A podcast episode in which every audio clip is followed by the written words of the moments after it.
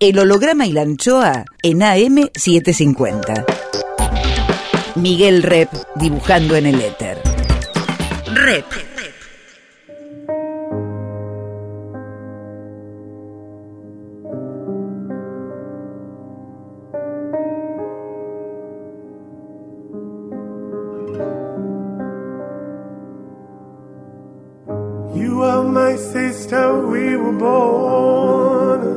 eres mi hermana.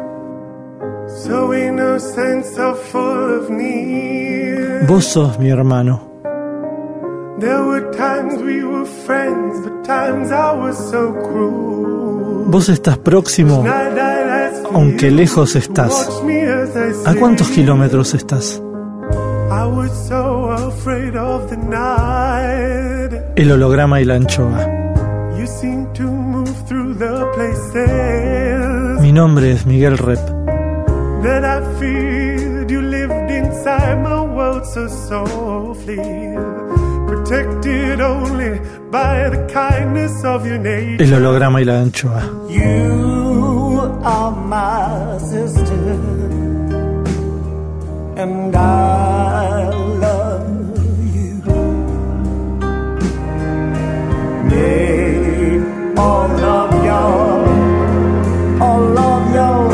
El holograma y la anchoa. Ustedes son mis hermanos.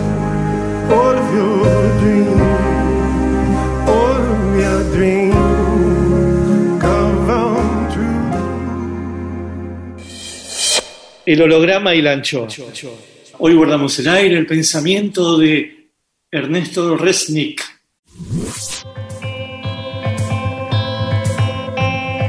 Él es biólogo molecular, vive en Minneapolis hace como 30 años, un poco más de 30 años, es hincha de Atlanta y trabaja en Estados Unidos en el desarrollo de anticuerpos monoclonales. Y por supuesto, trabajó contra el COVID-19 todo el año 20 y parte del 21, tanto en los laboratorios como mediáticamente. Porque desde la pandemia, Ernesto se ha hecho famoso en las redes, en la tele, en reportajes donde descargó su sabiduría, sus polémicas, sus aciertos y su monitoreo crítico de la manipulación informativa de muchos gobiernos y muchas oposiciones. Siempre del lado de la humanidad, Resnick se la sigue bancando. Un patriota del mundo, un internacionalista, un señor atento y literario, un científico de nuestra vereda. Y Ernesto Resnick se sienta en el holograma y la anchoa y dice,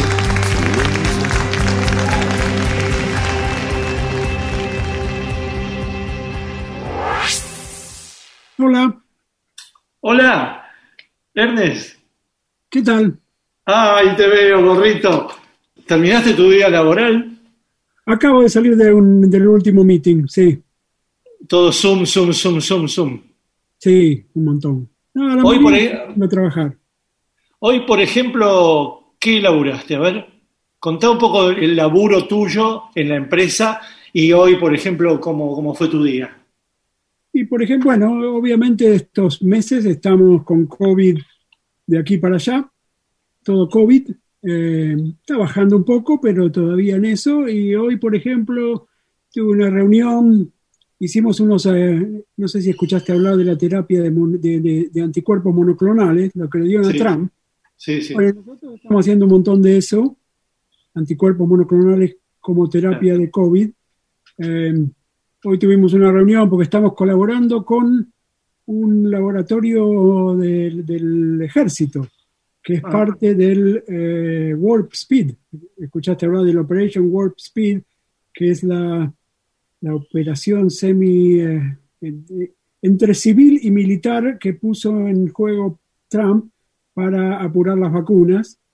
Bueno, ese, ese, ese, mm, ese grupo de gente tiene además a cargo buscar terapias para futuro, seguir como esto, como el COVID va a durar quién sabe cuánto, pero mucho tiempo.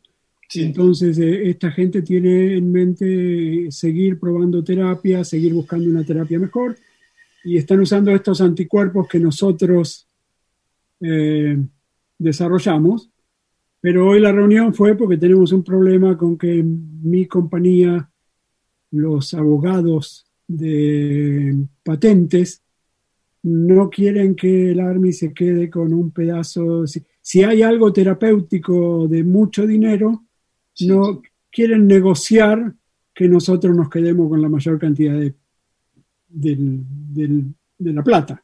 Claro, Entonces, bueno, esta- este fue un meeting para, hay que poner todo en, en espera eh, para ver, es una, esto es mezcla, como todo lo que ocurrió en pandemia con vacunas, con terapias, es la mezcla de negocios y emergencia.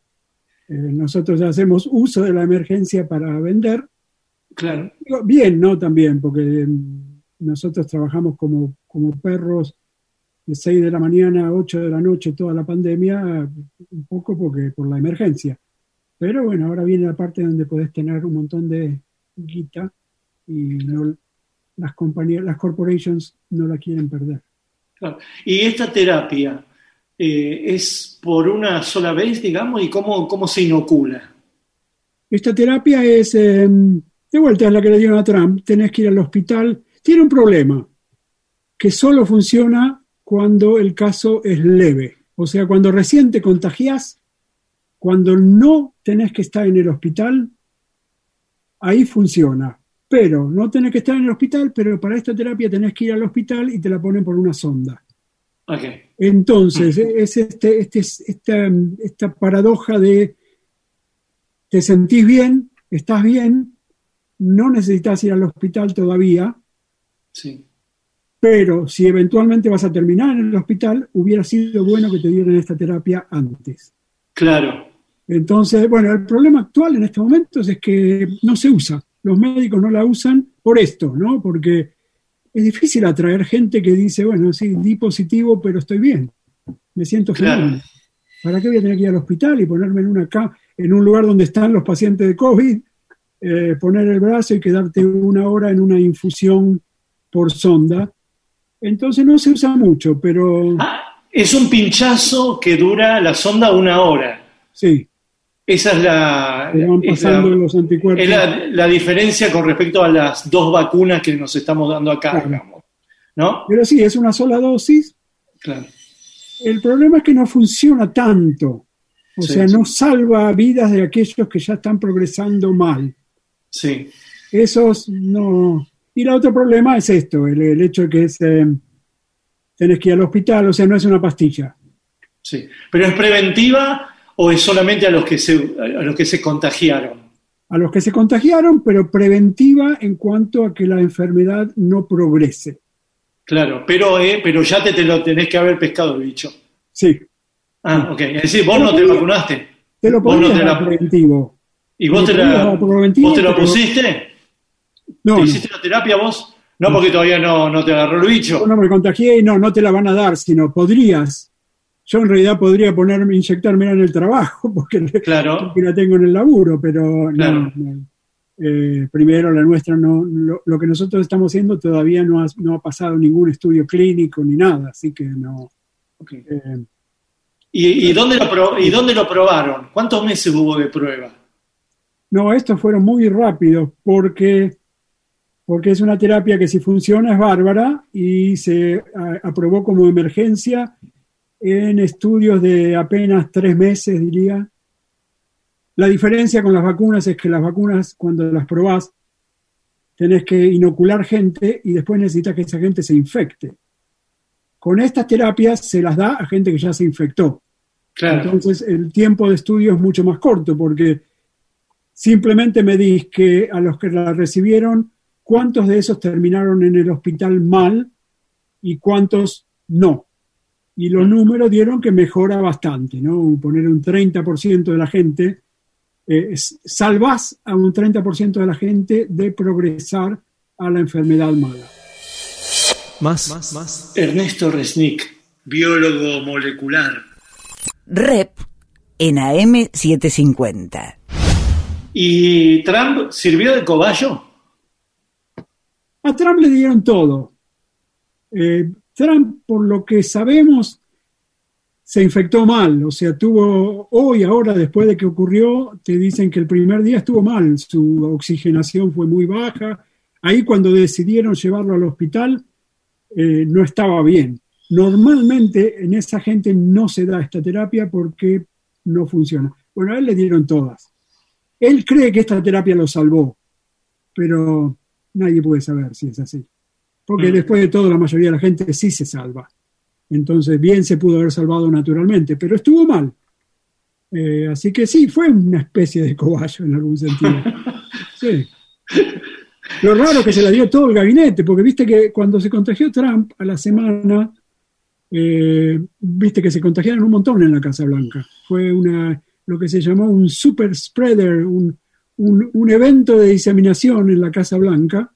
Y em, em, se, se contagiaron Chris Christie, va- varios de sus allegados y de su gobierno, y a todos le dieron esta terapia.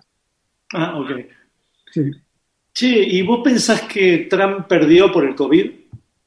sí, sí, yo creo, yo creo que Trump es una persona eh, que divide mucho, ¿no? Es un, es un tipo que a algunos de los que los votan le da vergüenza por todo lo que vino haciendo. O sea, se hizo difícil votar a Trump para mucha gente, pero igual la economía iba tan bien que hubiera ganado.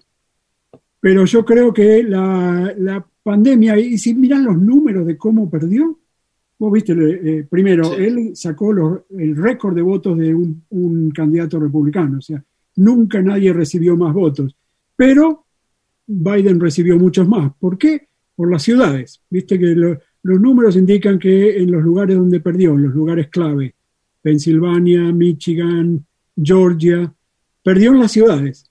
Y en las ciudades perdió, para mí, en parte, en gran parte por la población negra y en gran parte porque las ciudades son las que sufrieron el COVID.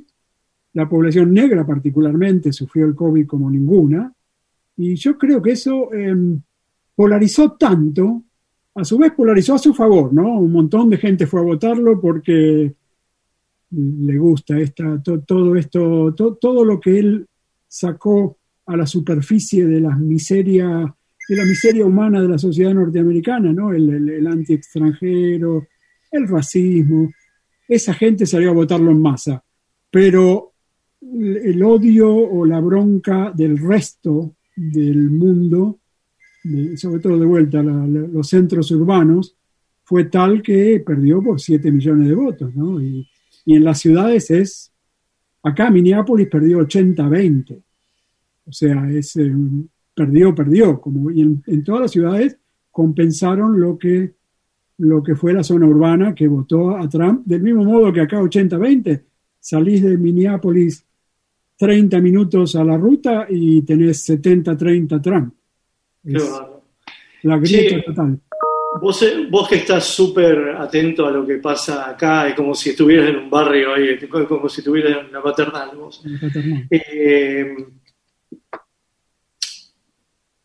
que, Viste que la, la- la derecha de varios países, sobre todo esta, es antivacuna, se, ¿no? se puso de, de punta. La derecha de, de Estados Unidos, nosotros hemos conocido como la caricatura, que es Trump, pero la derecha ha sido anti, antivacuna, ha, ha usado esa arma que usa Bolsonaro, que acá usa la Bullrich, que usó el PRO en general, ¿no? Y que en España ya sabemos que usó el Vox y todo eso.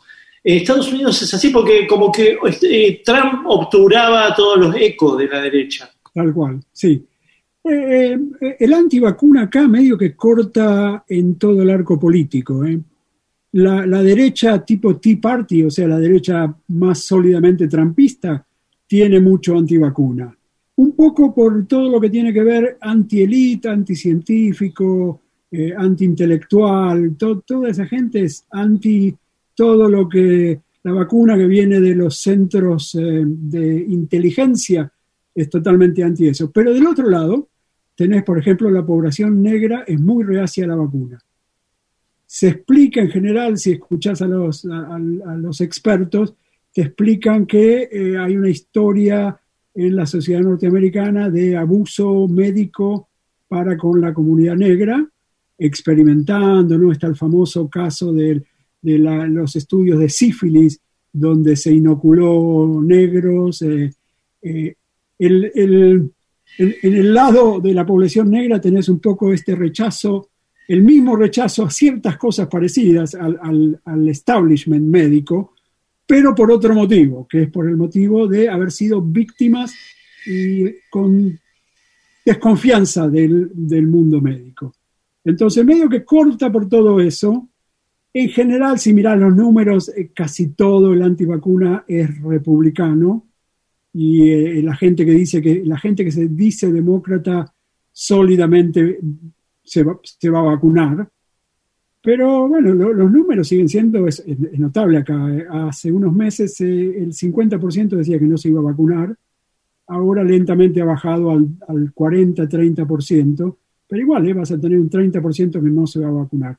Y tiene que ver también, o sea, esta diferencia republicano-demócrata, vacuna, antivacuna, republicano-demócrata en cuanto a urbano versus rural. Tenés la misma grieta ahí. La, zona rural tiende a ser escéptica y refractaria a toda la élite de la inteligencia y entre eso l- vacuna, eh, terapias médicas, o sea, todo. En Estados Unidos la grieta urbana-rural es muy grande, cultural, política y de modo de vida, ¿no? Es, eh, es- son dos mundos completamente separados. El holograma y la anchoa. Banda de sonido por Ernesto Resnick. Pongo mi canción número uno, eh, una de las número uno que vuelvo siempre una y otra vez, Ground control to Major Tom. es David Bowie, eh, Space Oddity. Ground control to Major Tom. Take your protein pills and put your helmet on. Ten. Ground control to Major Tom.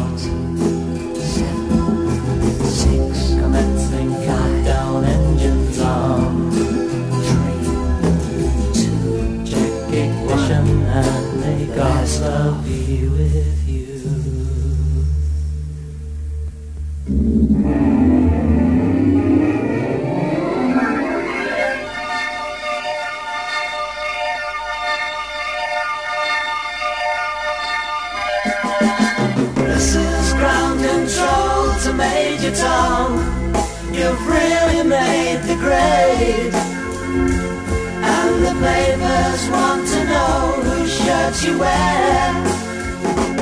Now it's time to leave the capsule if you dare. This is Major Tom to ground control. I'm stepping through the door. And I'm floating in the most peculiar way. And the stars look very different today.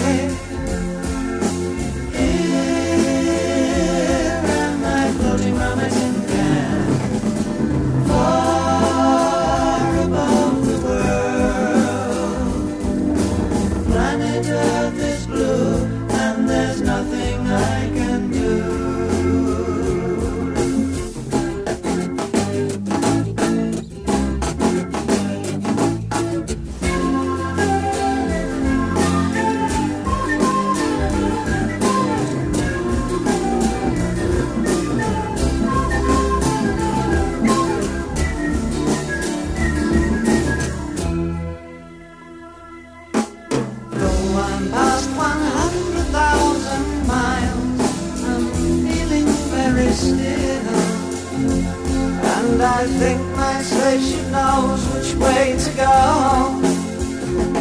Tell my wife I love her very much, she knows.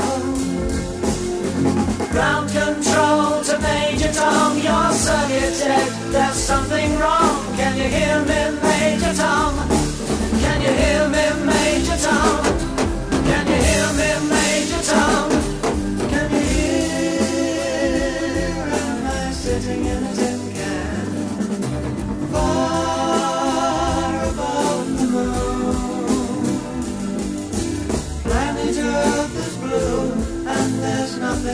Seguinos en las redes. En Facebook, El Holograma y la Anchoa. En Twitter e Instagram, Miguel Rep.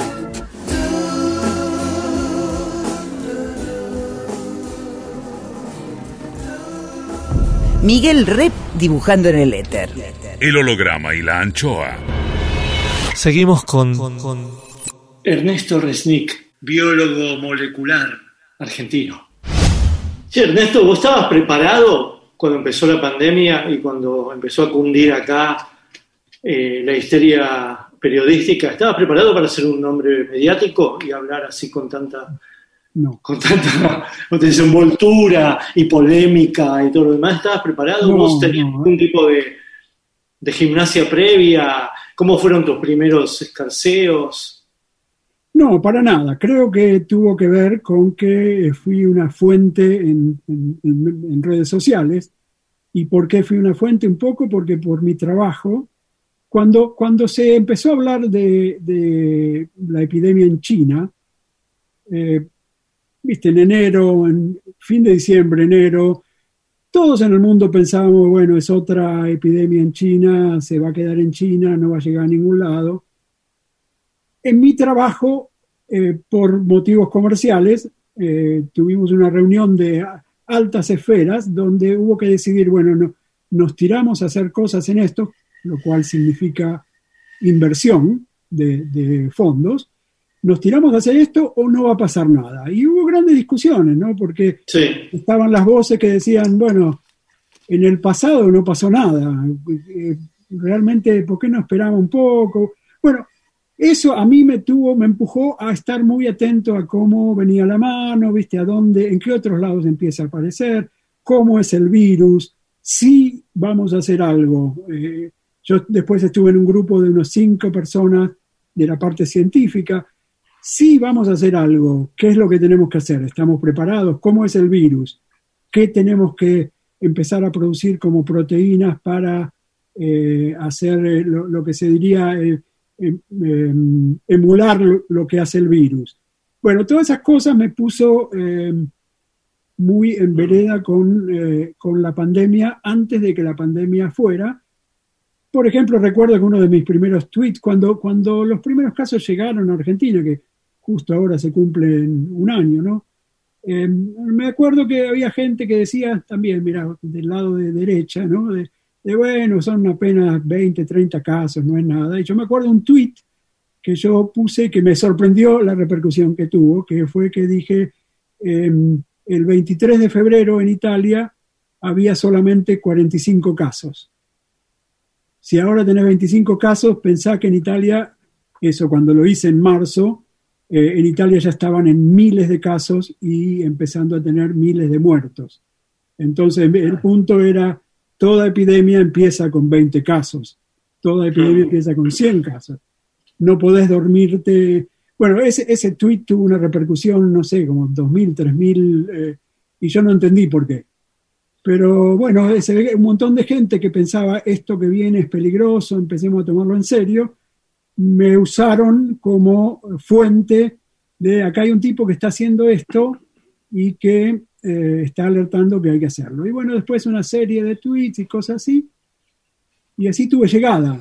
Eh, y después lo otro fue vía un contacto con un amigo productor de, un canal de televisión, de C5N, Rubén Viñoles, que me, me contactó y me dijo, ¿querés salir en el programa de, de Berko, de, de Ale Berkovich? Yo dije, no, ¿qué yo? ¿A mí? ¿Por qué? Y dije, no, yo me voy a poner nervioso, qué sé yo. Y eh, él me dijo, no, no, vos, vos explicás las cosas muy bien, habla como si hablaras con un amigo. eh, y bueno, a partir de ahí eh, salí sos el oráculo. Después Sí, tuve, de- tuve días donde me llamaban montones, del el mismo día, di- semanas donde hablé cada día. Después se combinó con lo que pasó acá en Minneapolis en mayo, con el asesinato de Claro, de Flor. George Floyd, donde después el simple hecho de haber estado en los medios y eh, que apareciera en el Zócalo que estaba en Minneapolis, eh, me llamaba, el día de George Floyd me llamaban de todos los canales de televisión, eh, em, me transformé en el, en, en- en el COVID de Minneapolis. Ernesto Resnick Dixit. Claro, pero, eh, pero te llamaban por Floyd. En ese caso... Era, como un, era como un cronista policial ahí, ya. Claro.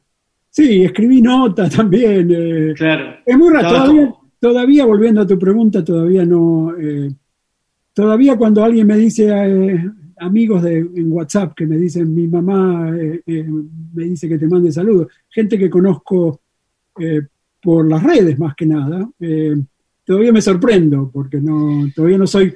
En en esta época de pandemia en la que yo estoy como hablando ahora con vos, estoy en mi, en mi escritorio, hablando por televisión o por radio o como ahora, no soy consciente de que estoy, que me escucha gente. No soy consciente. ¿y ¿cuál fue tu primer alarma? Porque supiste lo de China, podía haberse quedado ahí, pero ¿cuál fue tu primera alarma personal que dijiste, uh, lo que se viene acá? No, la, el, el- digamos, el, fotograma ese donde decís acá hay una película, ¿no? Sí, mira, tengo los momentos grabados. Eh, hay dos alarmas, ¿no? Una, lo que pintó para esto, esto se pone feo, fue cuando apareció en Italia, ¿no? Aún ahí, uno, como en la Argentina o yo acá, uno pensaba, bueno, pero acá no va a llegar. Eh, eh, por ahí llega a algún lado de Estados Unidos, pero a mí no me va a llegar. Y después está el lado personal cuando, eh, cuando me llegó. Eh, recuerdo, recuerdo los momentos exactos de lo- los miedos, ¿no? de, de la angustia del miedo. La, la primera fue en una reunión en el trabajo, en marzo, al comienzo de marzo, todavía eh, Presencial. presencial, no barbijos, nada, ¿no? Todos ahí. y una compañera, otra científica al lado mío, con el teléfono en la mano, me dice, cerraron las escuelas. Y no- nos paramos todos como...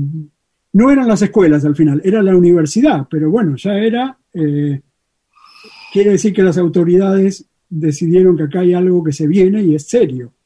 Y después en otra reunión, el mismo día, la siguiente reunión, con gente de la compañía en, toda- en todos lados, tenemos Y reuniones... con, y con barbijo. No, no. Ah. Todo marzo fue sin barbijo acá. Eh, pero esta fue una reunión con gente de California, donde en California ese mismo día cerraron las empresas. O sea, le dijeron a todo el mundo, vayan, se van a sus casas porque hay virus en todos lados. Bueno, ese fue el, miedo personal.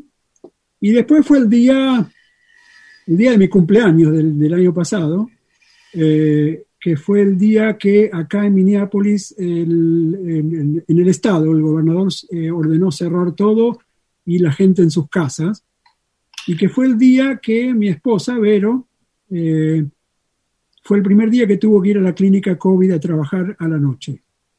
Entonces te das cuenta, eso amplificó el miedo de modo Claro. brutal, Claro. porque, bueno, la, la- la ciudad se transformó en un poco eh, eh, algo tenebroso, ¿no? Eh, yo salí, a- al perro lo tengo que sacar igual, te dejaban sacar el perro, sacaba, saqué el perro y la ciudad estaba toda oscura, eh, ni una persona en la calle, ni un auto circulando, Vero en la clínica viendo pacientes de COVID, entonces, bueno, a- ahí ese fue el día del miedo, del miedo Ah. grande. Y que duró. Y después duró mucho porque después a eso le siguió, bueno, toda la pandemia fue una seguidilla de, de miedo, ¿no? Después siguió eh, lo que pasaba en Nueva York y acá en casa trabajando yo tenía puesto en mi tableta, tenía puesto CNN todo el día y bueno, las imágenes de hospitales en Nueva York, la, eh, el- miedo amplificado hasta ver ahí mismo la, la muerte, la, angustia, la- las posibilidades, ¿no? Todas las cosas que uno piensa. ¿Qué pasa si, si yo tengo que ir al hospital? Eh, ¿Qué pasa con los chicos? ¿Qué, qué van a pensar? Eh, bueno, sí, la angustia se amplificó. Después, después con el verano bajaron los casos y uno se, fue, se empezó a relajar bastante. Ya empecé a ir a comprar más cosas. Me acuerdo, como todos, eh, en marzo fui a hacer compras un día que fue casi como que uno va a despedirse del supermercado y me traje el auto lleno Ya había escasez de agua, de, papel higiénico, pero me cargué, me acuerdo, con, eh, con caja de fideos de, para, para un año de fideos, más o menos, eh, que todavía está en el garage porque no lo usamos todo. Pero me cargué con todo pensando, bueno, ahora me encierro en casa y no salgo más hasta que el virus se vaya. Y en ese momento pensábamos que el virus se iba en dos, tres meses. Y no se fue. También creíste eso. Vos Sí. tuviste esa fantasía. ¿Y, y qué pasó? Es lo que creíamos, ¿no? Cuando creíamos que como casi toda enfermedad respiratoria, eh, en general se va sola, o si realmente vamos a hacer esto de quedarnos todos en casa, en dos, tres semanas están los que están enfermos en sus casas y los demás están bien, y, y no fue así para nada por esta, esta, este problema de la transmisión eh, eh, de asintomáticos, que se la pasa uno a otro sin saber, el que no sabe incuba durante 10 días, por ahí después sabe, ya a ese entonces se la pasó a otro, y los días son semanas de transmisión de persona a persona, que es lo que pasó en todo el mundo, ¿no? El holograma y la anchoa. Musiquita que nos dejó Ernesto Resnick. Bueno, me, me- me encanta una versión de eh, Radiohead de. ¿Conoces a Amanda Palmer? Que toca el banjo, que es simplemente ella cantando en el banjo. eh, creep, Creep. When you were here before,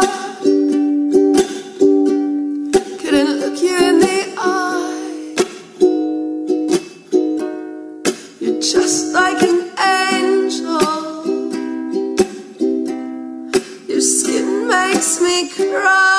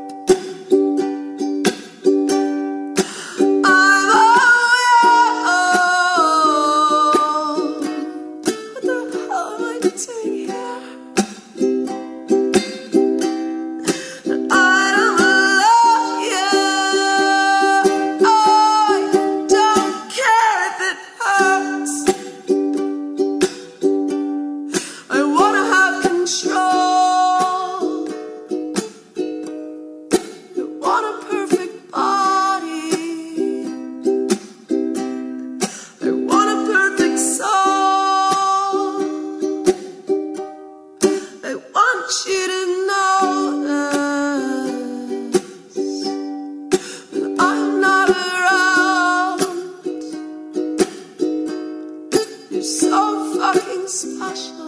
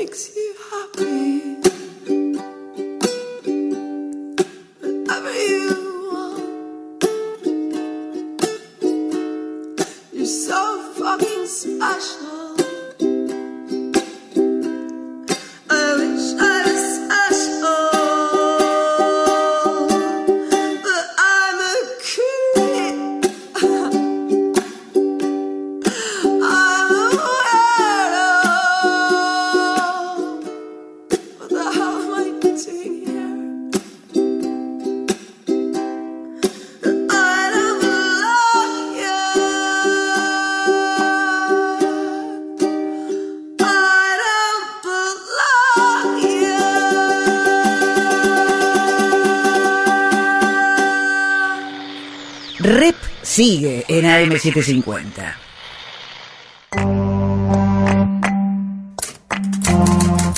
Papeles mojados por Jorge Tanure.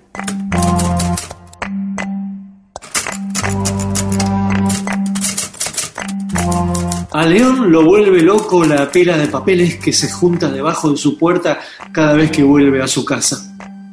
Las facturas, las cuentas, quedan tiradas a lo largo de la semana, como si postergando su lectura fuera a evitar el tener que pagarlas. Los volantes coloridos que ofrecen comida italiana, argentina o japonesa, con fotos corridas, transforman la imagen a una simple y redonda pizza en algo fantasmagórico. Esos papeluchos lo traumatizan. Recuerda León que en su niñez aparecían montones de afiches pequeños en blanco y negro con la cara de un santo o beato y con ellos tapizaba toda la pared, intentando sacarse el trauma. León no puede con su fobia. Tiene el privilegio de recibir cartas manuscritas que ni mira y que se humedecen y arrugan debajo del medidor de gas a la espera de ser respondidas. No sabe lo que se está perdiendo el pobre León.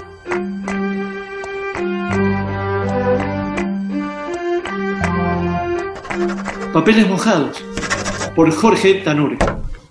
Siga los textos de Tanure en www.jorgetanure con doble n, punto blogspot.com.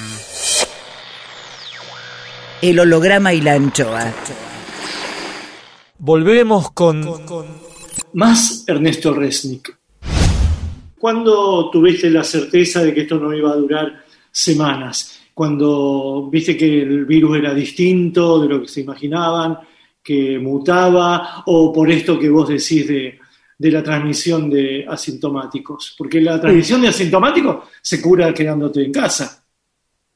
Claro, pero eh, al no saber, fue una combinación de eh, estas dos cosas que fueron fatales para esta epidemia. Eh, los asintomáticos y el hecho de lo que sabemos ahora, y esto se empezó a saber entre abril y mayo, de los aerosoles, ¿no? Que el virus, el virus no, no eh, empezamos a creer que solamente que el problema era los asintomáticos y que el problema era la diseminación boca a boca, cara a cara, con la persona que hablaba, ¿no? Entonces, eso pensamos, bueno, lo solucionamos con el barbijo. Después aprendimos que los aerosoles son, el virus circula tanto por el aire en aerosoles, que si vos estás en un espacio cerrado, en un lugar de trabajo, 10 personas o en las escuelas, con barbijo, pero estás encerrado cuatro horas con la misma gente y uno de ellos está infectado, en el aire terminan estando los aerosoles y hubo eh, digo, los virus. Y uno termina, eh, hubo, casos eh, impresionantes de estudios, sobre todo en lugares como China y Corea, donde, por ejemplo, tenías el, el, el, hasta el, relato gráfico de cómo en un piso, en un edificio en Corea, se contagiaron todos. Era, era un, un, uno de estos teleservicios, o sea, uno de, un call center, donde encima en el trabajo la gente tiene que estar hablando todo el tiempo fuerte. Eh, muchos tenían barbijo, pero estando en un lugar cerrado, hablando y hablando y hablando y hablando, el virus eventualmente sale del barbijo y si estás compartiendo ese espacio durante horas, al final le llega a los otros, inevitablemente. Así que creo que ahí, entre, entre más que nada en abril, entre abril y mayo, fue cuando eh, la ciencia se dio cuenta de que este era un virus jodido por todo eso. Y bueno, además por el agregado de que es un virus tan contagioso que las medidas a, a medias no, no, alcanzan, ¿no? Hay que ser fuerza bruta como hicieron en China, Australia, Nueva Zelanda, o no alcanza. Medias tintas no alcanzó. Entonces, eh, ¿qué nos espera? Bueno, ahora la vacuna. Eh, creo que está claro que eh, lo que hicimos en casi todos los países es retardar el contagio global de todos. Fíjate que hay ejemplos de lugares donde no hubo eh, cuidados. como en Manaus, en Brasil, donde se calcula que el 75% se infectó y ahora con la nueva cepa se están contagiando más. O sea, ahí no siquiera hay inmunidad de rebaño. Eh, entonces, ¿cómo se soluciona esto? Y no queda otra. eh, Una de dos, o, fuerza bruta, pero en los lugares donde el virus ya circuló tanto, no hay modo de hacer fuerza, bruta, no hay modo de... Tenés que hacer un- una, cuarentena brutal, pero policial, ¿no? De, de que la gente no pueda salir a las calles, a la calle. Es muy difícil eh, y además el virus ya ha circulado tanto que está por todos lados. Entonces lo que queda es minimizar, como estamos haciendo los que nos cuidamos, y, y la vacuna. No. Pero la vacuna puede con las nuevas cepas. Con la cepa de Gran Bretaña puede, eh, con, eh, con la de Sudáfrica tiene más problemas y ahora lamentablemente estamos viendo hoy, ayer, que la, la- la cepa brasileña podría tener problemas también. Pero si el problema es que la eficacia baja a, pongamos, 30-50%, primero tenés un 30-50% protegido ya de por sí. Y segundo, el resto que recibe la vacuna igual va a tener anticuerpos. Entonces, es muy posible que, eh, si bien no estés protegido contra las nuevas cepas completamente, estés protegido bastante en cuanto a que la enfermedad no progrese a severa y muerte. Es muy posible que con las vacunas se transforme a la enfermedad en una gripe común, donde todavía sigue habiendo problemas, todavía sigue siendo mortal para alguna gente, pero no como lo que vemos. Y eso se está empezando a ver que es muy posible que tengamos eso. Y además, las vacunas están preparando, lo- los que desarrollaron vacunas, están preparando una, pote- una potencial tercera dosis con las nuevas cepas. Con lo cual es muy posible que, viste que por ejemplo la vacuna de la gripe te vacunas todos los años. Con esta no sabíamos si nos vamos a tener que vacunar todos los años, pero es muy posible que nos tengamos que vacunar antes de un año con una tercera dosis de una vacuna que va a ser muy parecida, esencialmente igual, pero que tiene la información para proteger de las nuevas cepas. Y eso se va a hacer mucho más rápido. Al noveno mes vendría a ser. O, o menos, lo- los que hacen vacuna, eh, la- las vacunas con la nueva cepa, por- porque la cepa es esencialmente la misma, salvo algunos cambios, no va a requerir los nueve meses de desarrollo de una vacuna que requirió esta vacuna. Se va a poder hacer en cuatro meses o hasta menos. Entonces es muy posible que, por ejemplo, para sí, septiembre o algo así, haya una tercera dosis con la nueva cepa. Además, también las empresas van a estar más, eh, mejor preparadas para la producción. Además, es un negocio excelente, ¿no? Vender, entre vender dos dosis y tres dosis, es preferible para todas las compañías que hacen vacuna vender tres dosis. Eh, así que yo creo que antes de un año vamos a vacunarnos posiblemente con tres dosis. ¿El humano es el único ser viviente pasible de gripes? Bueno, es difícil de saber, ¿no? Por ejemplo, estos coronavirus, que como este del COVID, eh, está en muchas especies y sobre todo está en, los murciélagos. Los murciélagos parecen ser resistentes, más que nada. Pero si se muere mucho murciélago no lo sabés, ¿no? Entonces eh, hay muchos que no los ves en la población salvaje. Eh, Posiblemente eh, los humanos sean los más susceptibles un poco porque nosotros violamos toda norma de evolución. Nosotros si tenemos problemas médicos los resolvemos con terapias. eh, no, no hay una selección natural de nosotros, de los humanos, ¿no? Los animales que sí fueron susceptibles a la gripe, por- eh, a la gripe o gripes peores, por ahí se murieron no lo sabemos, ¿no? Entonces, y seleccionaron naturalmente un murciélago mejor. Nosotros los humanos no, no hay selección darwiniana en humanos. ¿Por qué? ¿Por qué? Porque los humanos fallados, digamos, horrible palabra, lo estoy diciendo obviamente entre Sí. comillas, nos curamos con medicina. O hasta si tenés un problema genético serio, eh, tus padres no te abandonan, ¿no? Eh, digo, si, si no podés caminar por parálisis o eh, nadie te abandona en la calle, entonces no, no, no cortamos, no, no, no hacemos selección natural de ningún tipo. Mm. Quizás una de las cosas que nos diferencian grandemente entre humanos y el resto de las especies es eso, no hay selección natural. ¿Nunca hubo sospecha de que las mascotas contagiaran?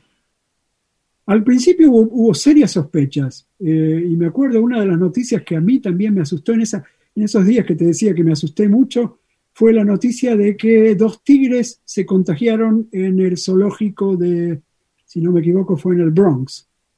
Eh, porque para mí eso era una indicación de que la pucha, esto si afecta a todos los animales estamos fritos, porque todos los perros, No, y aparte, aparte viene el genocidio de animales. como pasó en Dinamarca con, los, con las nutrias, no, los Sí, los sí. mun- Eh, ahora pareciera que no tanto. Por lo menos eh, no, no, yo no escuché más casos, no conozco casos de gente que se haya contagiado de su perro, de su gato. No escuché casos de perros, gatos tosiendo. y que, eh, Pero la transmisión no es solamente aerosólica, también es, eh, digamos, si, si yo tengo algo en la ropa y después de la ropa me toco la cara, ¿eso no ocurre también con la transmisión del pelaje del animal? Si alguien estornudó. Podría, pero es menor, y eso, eso es una de las, de las cosas que aprendimos en la pandemia, y por eso se habla tanto de aerosoles, es que eh, el virus no dura mucho fuera de eh, su lugar natural. O sea, Ah. ¿cuál es la vida de un virus? Un virus, eh, lo único que hace en la vida es reproducirse, es hacer millones y millones de copias de sí mismo dentro de nosotros.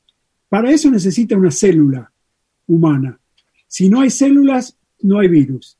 Entonces, eh, el virus afuera, en- como vos decís, si, se quedó en un pasamanos, tenés que tener la muy mala suerte de que el virus haya durado más de, no sé cuánto dura, hubo relatos de entre 15 minutos y dos horas, pero tenés que tener la mala suerte de haber tocado ese pasamanos y haberte llevado la mano a rascar la nariz, la boca, Las mucosas. las mucosas. Es, es muy. eh, las chances de eso hoy son realmente mínimas. Seguramente ha ocurrido, porque si alguien tosió justo en el, en, en- en el pasamanos y yo lo toqué. Por eso, una de las recomendaciones que todavía se sigue dando es: llegas a tu casa o a donde entres, te lavas la mano. Si estuviste afuera tocando cosas, entras y te lavas las manos. Pero igual es mínimo, realmente mínimo. El holograma y la anchoa.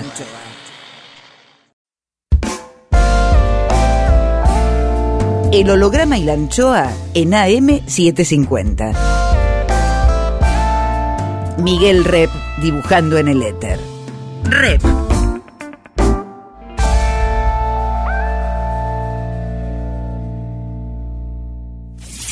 Cuadritos finales.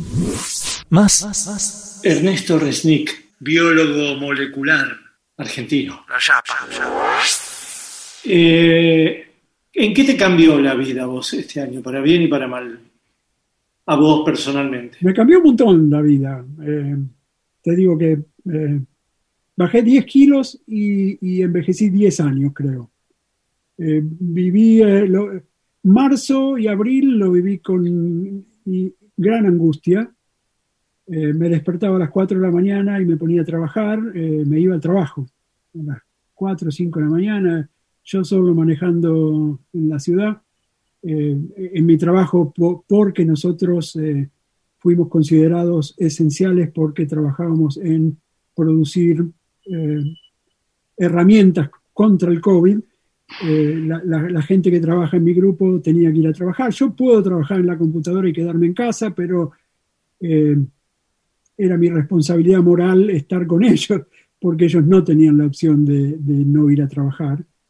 Eh, pero bueno, la, angustia, el miedo y la presión del trabajo de sacar todo lo que teníamos que sacar lo antes posible, me, me hizo trabajar de, no, no, no estoy jodiendo, de, de 5 de la mañana a la medianoche.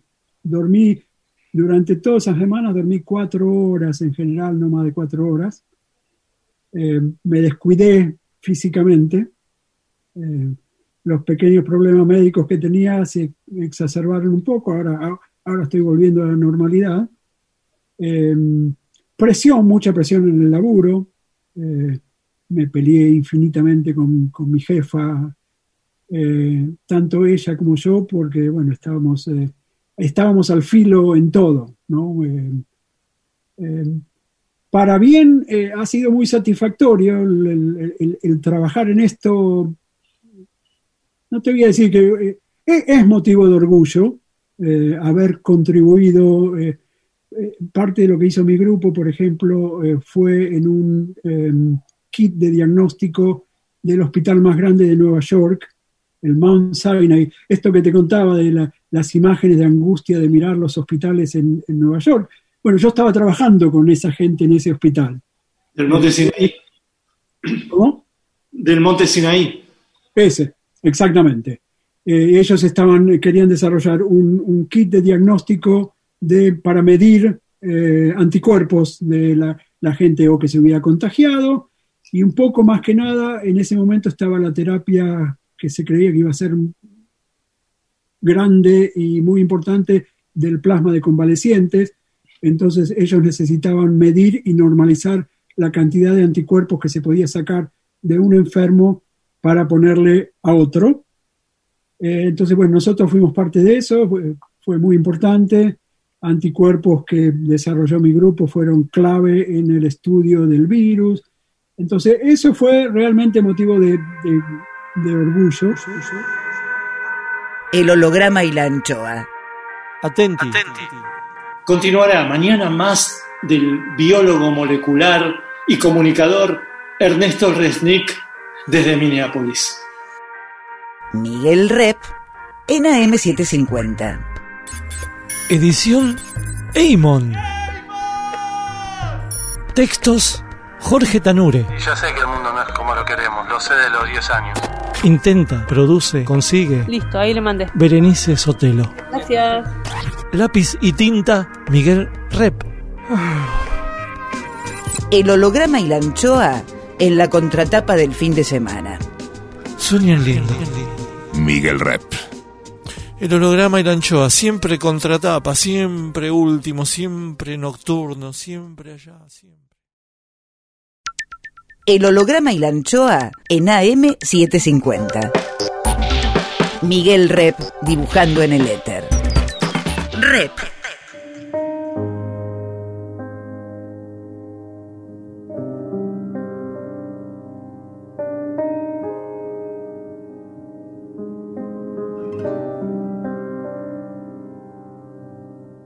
You are my sister, we were born Tú eres mi hermana.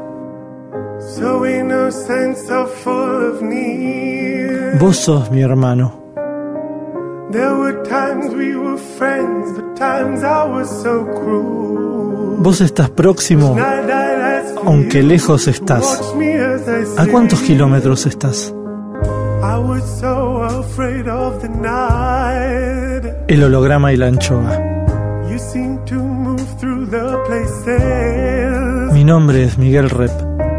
that I feared. You lived inside my world so softly, protected only by the kindness of your nature. El holograma y la anchoa. You are my sister,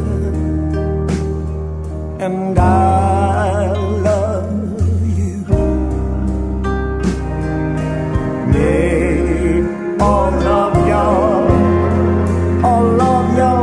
El holograma y la anchoa.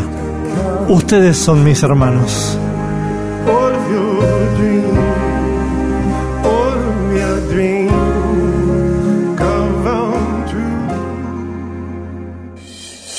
El holograma y la anchoa. Hoy, Segunda parte de Ernesto Resnick desde Minneapolis, nuestro biólogo molecular amigo. El laburo que vos, eh, que vos describiste al principio de la terapia es de, de desarrollo de, como de mm, anticuerpos mono, mono- Monoclonales. monoclonales, ¿no?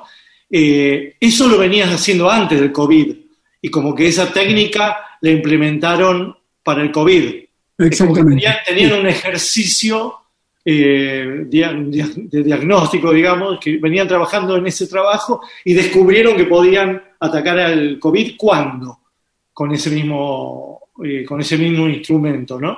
Claro. Bueno, inmediatamente, o sea, que, cómo ocurrió en nuestro caso, para poder, eh, para poder obtener los anticuerpos, eh, lo que nosotros hacemos es vacunar animales. Lo mismo que las vacunas.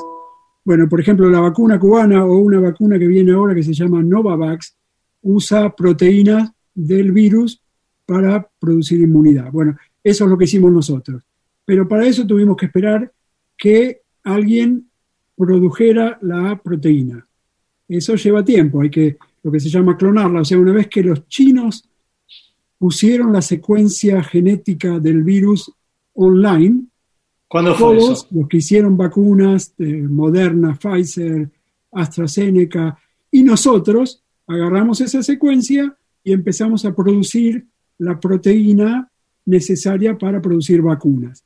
¿Y cuándo fue que los chinos subieron eso? Los chinos eh, pusieron eso el 10 de enero.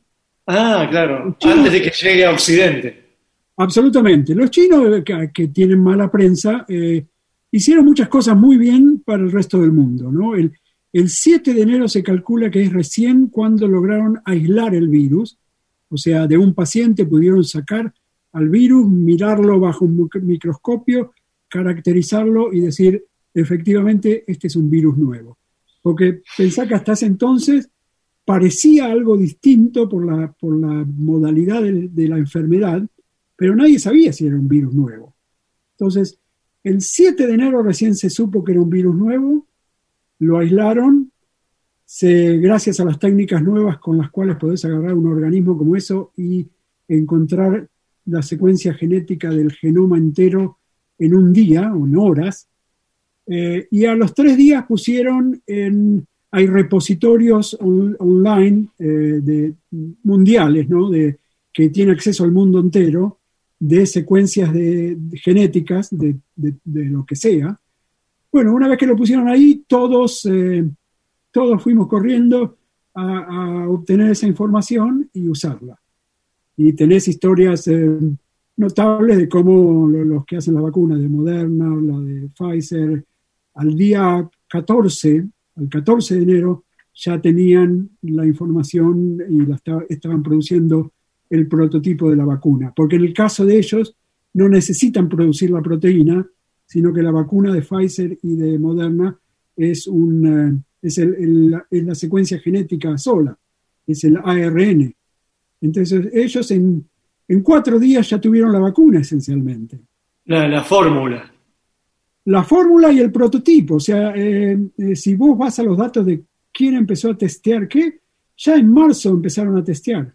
Ah, empezaron en, por ejemplo, una de las vacunas chinas, en marzo ya empezaron las pruebas en humanos. Antes de eso empezaron las pruebas en ratones, en chimpancé. Eso ya ocurrió en febrero en muchos casos. ¿Y cuándo se supone que fue la primera, eh, el primer acierto de la vacuna? Cuando, eh, vos decís, ¿cuándo supimos que la vacuna ya estaba? Sí, El, eh, para mí el primero fue un, eh, un paper presentado por los de AstraZeneca, que eh, esto fue en marzo, eh, 18, creo que el 18 de marzo, mira, eh, mira, mira la obsesión que tengo con todo esto, que me acuerdo las, Sí. las fechas de todas estas, estas pequeñas cosas. Pero fue un trabajo donde mostraron que eh, la vacuna producía inmunidad en monos. Eh, eh, esto es lo que se llama, ¿qué es lo que hicieron en ese caso? Le dieron la vacuna a cuatro monos, a cuatro monos no. Después de darle la vacuna, infectaron a los monos con el virus por vía nasal y se fijaron que a los cuatro que le dieron la vacuna produjeron inmunidad, los cuatro que no le, que no le dieron la vacuna eh, se agarraron la enfermedad. Todos, no me tengo entendido que dos murieron, eh, dos se recuperaron naturalmente. alto porcentaje, ¿no? Un alto porcentaje. Claro, igual es un dato, son números pocos, pero eran clarísimos y para mí fue la primera, eh, la primera medida de que va a haber vacuna.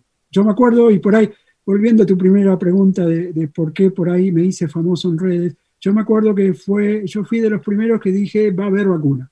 Cuando un montón de, sobre todo médicos, y dije, dicen, no, no, las vacunas tardan 10 años, eh, y ni siquiera se sabe si va a haber vacuna. Yo me acuerdo que dije, bueno, con esto y más el hecho de que sabemos que los enfermos se recuperan, ¿por qué se recupera la mayor parte de la gente que se contagió COVID? Porque desarrolla inmunidad. Si desarrolla inmunidad la gente naturalmente, no puede no haber vacuna, no tiene por qué no haber vacuna. Eh, entonces, bueno, pero para mí ese trabajo, eh, eh, di charlas en las cuales tengo el, el crono- la cronología, cronología y tengo ese paper como un hito de que eh, es el día donde para mí supimos que iba a haber vacuna, AstraZeneca. la de Entonces, AstraZeneca. Pero se supone que ya, eh, en China ya había pasado también. Los chinos ya habían comunicado que también habían hecho un experimento igual, con monos. Lo que eh, con los chinos y por ahí con, con la vacuna rusa, eh, no publican mucho inicialmente, publican por ahí después. Los chinos publican poco de todas estas cosas, por Mm. los motivos que sean, no sé bien por qué. Pero los chinos sí, también tenían la misma información, pero era vía lo que sería una gacetilla de prensa, ¿no? La, la vacuna de Cancino es la, que la primera que publicó esos datos. Más, más. Ernesto Resnick, biólogo molecular. Rep en AM750. ¿Y cómo ves que reaccionó la comunidad científica a modo global? ¿Fue más generosa? ¿Fue canuta? ¿Se vieron los dos casos? ¿Hay un 50 y 50 o, hay más generosidad que, que avaricia? ¿Cómo lo ves? Y hubo todo. Yo, yo fui uno de los que al comienzo creyó que esto cambiaba todo, que salíamos mejor humanamente, que la humanidad iba a entender que había que colaborar para salir de algo que nos afectaba a todos. Creo que se hizo un montón de eso. Eh, en el mundo científico hubo un montón de eso. Eh, al comienzo hubo eso hasta, o, por lo menos creímos, hasta en el mundo de las vacunas hubo eso. Después, gradualmente, eh, sobre todo las vacunas cuando se transformaron comercialmente, pensaba una cosa, la vacuna de Pfizer no es de Pfizer, es de BioNTech, que BioNTech es una empresa alemana basada fuertemente en, en dinero y estudios estatales, ¿no? de la ciencia estatal. La vacuna de Moderna no es necesariamente de Moderna, sino que la hizo el NIH de Estados Unidos, o sea, de vuelta, eh, investigadores estatales. BioNTech le vendió, porque BioNTech es una empresa pequeña, BioNTech, que no puede eh, producir eh, cientos de millones de vacunas para el mundo, se asoció con Pfizer. Oxford, igual, era una entidad no comercial, tuvo que asociarse con AstraZeneca para poder. Bueno, cuando entraron todos esos en juego, entró el lado comercial, con la cual ya no hubo más cooperación. El que tenía algo mejor eh, se lo quedaba, el que podía eh, eh, agarrarse toda la, la, capacidad productiva del mundo. Los componentes de las vacunas no las hacen los, los que desarrollaron las vacunas, sino las hacen eh, empresas secundarias en, por ejemplo, bioreactores de 2.000 litros, lo hace una compañía en, por ejemplo, hay una muy famosa en Alemania que hace un componente de la vacuna. Bueno. ¿De cuánto el bioreactor? 2.000 litros. ¿Ustedes qué, qué, bioreactor utilizan? ¿Ustedes? No, nosotros como mucho 20 litros. Bueno, okay. Que ya es, es grande, 20 litros eh, producimos lo que necesitamos eh, con creces, pero bueno, sí, sí. acá se pasó de una vacuna para un millón de personas a, a 8 mil millones. millones de personas, así que claro, claro, claro. Tuvieron que necesariamente contratar estas otras empresas que podían hacerlo. Pero ¿qué es lo que pasó? Que entonces, bueno, tenés eh, Pfizer que fue y contrató a esta compañía con exclusividad, porque quiere, que toda la producción de esa compañía lo haga eh, con Pfizer. También empezó la guerra comercial de eh, comunicados de prensa. Mi vacuna eh, fue mejor en monos. Después a los meses mi vacuna en fase 1 y 2 es mejor. Mi vacuna en fase 3 es mejor. Ah, claro. Y, pero en el ambiente científico eh, estatal, digamos, no comercial, eh, yo creo que fue un, un- una, fue un- estos meses han sido un gran momento, gran colaboración, eh, mucho intercambio de ideas. eh, tengo meetings y presentaciones, eh, webinars, todos los días hay montones. Eh, hubo una explosión de esto que habrás escuchado hablar de los preprints. Estos son que los papers normalmente tienen un proceso de meses de mandarlos a una revista y ser publicados. Bueno, el sistema de preprint que se inició antes de la pandemia, pero fue tal que ahora cualquier grupo que eh, analizó datos en 50 pacientes de COVID fue y lo metió ahí en el momento que analizó los datos, sin esperar nada. Eso fue tremendamente valioso porque hubo un intercambio de información que apuró un montón las terapias. En mi trabajo me ayudó un montón porque, por ejemplo, una de las cosas eh, fundamentales fue descubrir cómo el virus se pega a las células humanas y casi todas las vacunas y la- los- las terapias de anticuerpos monoclonales lo que hacen es tratar de romper esa unión de la célula al virus. Esa adhesión. Esa, e- ese es el lugar, esa adhesión es lo que tenés que romper para eliminar la Es enfermedad. como, es como la sopapa.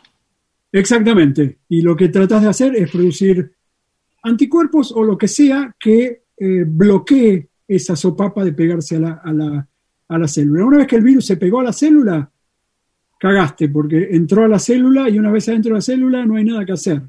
El, el virus se va a reproducir por millones y millones y va a salir afuera y va a contagiar a la próxima célula y es imparable. Es, eh, Claro, hay que proteger la primera célula. Exactamente, eso es lo que, lo que hay que hacer. Bueno, para eso, la información sobre estructuralmente cómo se adhería el virus a la célula, la parte estructural, estamos hablando, te estoy hablando como si pensaras dos, dos legos, dos, Sí. dos, dos bloquecitos de Lego. ¿Cómo Sí, sí. hace eso? Bueno, la parte estructural de qué son las partes clave de la proteína para que eso ocurra y entonces desarrollar anticuerpos que estén dirigidos a esa parte de la proteína, eso fue vital.